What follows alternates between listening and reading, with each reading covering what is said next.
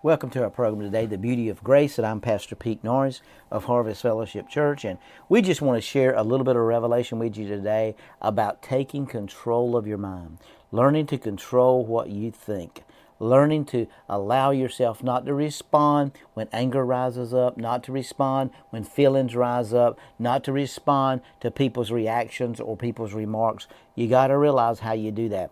The Bible said in 2 Corinthians 10 4 and 5, For the weapons of our warfare are not carnal, but mighty in God to the pulling down strongholds, casting down arguments and every high thing that exalts itself against the knowledge of God, bringing every thought into captivity to the obedience of Christ. Now, the war that you're battling is in your mind. Christ dwells in us. They, so He has given us their minds over to the enemy. And that's what happens a lot of times. You say, Well, Pastor, I haven't taken time to give Him my mind. Well, if you're not feeding yourself with the, with the Word of God, if you're feeding yourself with, with things that you don't need to be listening to, things you don't need to be seeing, things you don't need to be hearing, those things get into your mind. They affect your mind. And the Bible says in John 8 32, and you shall know the truth, and the truth that you know or understand will make you free. Now, just because you have truth doesn't mean you're going to be free. You got to have an understanding of that truth to walk in freedom. Now, Ephesians chapter 6, 11 and 12 says, Put on the whole armor of God that you may be able to stand against the wiles of the enemy. For we do not wrestle against flesh and blood, but against principalities, against powers, against rulers of darkness of this age, against spiritual hosts of wickedness in heavenly places. So they always try to attack your mind. If you don't learn to control what you're thinking, you're never going to be able to control what's going on around you. You know, everybody's wanting peace externally, but you're never going to have peace externally until you have peace internally. And so the reality of how that, how we're going to walk in that is we're back to Isaiah chapter 26, 3 and 4.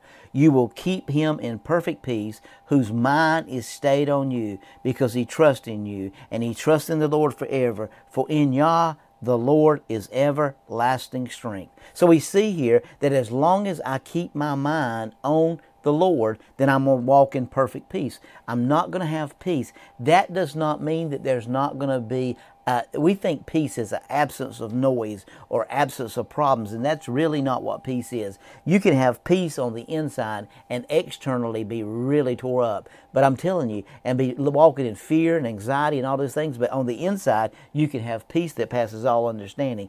Those are the things that God is trying to take us to. Everybody's wanting to have peace on the outside, but you're never going to have peace on the outside until you learn to have peace on the inside. Those are the great things about the intimacy and the relationship with the Lord. Because the Bible tells us in Romans 8 and 6 For to be carnally minded is death, but to be spiritually minded is life and shalom, which means health, wealth, and peace. So if I want to walk in perfect peace, I've got to, if I got to, I got to guard my heart and I've got to put my mind to be stayed on the Lord. When you're going through, your mind is wanting to run rapid and think all kinds of thoughts. Begin to feed yourself with the Word settle down, get in a quiet place, and just meditate on the Word. Let the put put some headphones in and let the Word just feed you over and over and over. Hear healing scriptures, hear finance scriptures, hear peace scriptures, hear revelation scriptures, and let it just speak to you over and over and over. Because if you'll keep your mind on Him, you'll keep Him in perfect peace. Why? Because you trusted Him. See, whatever, you, you know, we've got meditating down pat we just meditate a lot of time in the wrong direction. We've got to meditate on the goodness of the Lord and realize that you're going to see the goodness of the Lord regardless of what's going on around you because we walk by faith and faith comes by hearing and hearing comes by the Word of God. Now, the Word of God, the word God there is the word Christo, which means the Word of Christ. So, as we begin to read the Word, the Word's going to bring peace to us. Faith's going to rise up in us because faith is up to things hoped for and the evidence of things not seen. See, according to Romans 12 and 3, you have the measure of faith. You got the full kind of faith according to Mark 11 22. We got God, God kind of faith. So you're walking in a faith that's beyond anything you can imagine. See, you got to understand that that's the beauty of grace. When you can learn to control your mind, you can control every situation around you. Because where your mind goes, your body's going to follow. Where your mind goes, your behavior's going to follow. Wherever your mind goes, your most dominant thought is going to lead you in the direction you're going to go. Because thoughts bring presence into your life. Whatever kind of presence come into your life is because of the thought process that you've been thinking. You need to think on those things that are pure. Philippians 4 and 8. Think on those things that are whole. Think on those things that are upright. Think on those things. And if you'll think on those things, the beauty of grace will be revealed, and you'll learn to control your mind, and you'll walk in peace.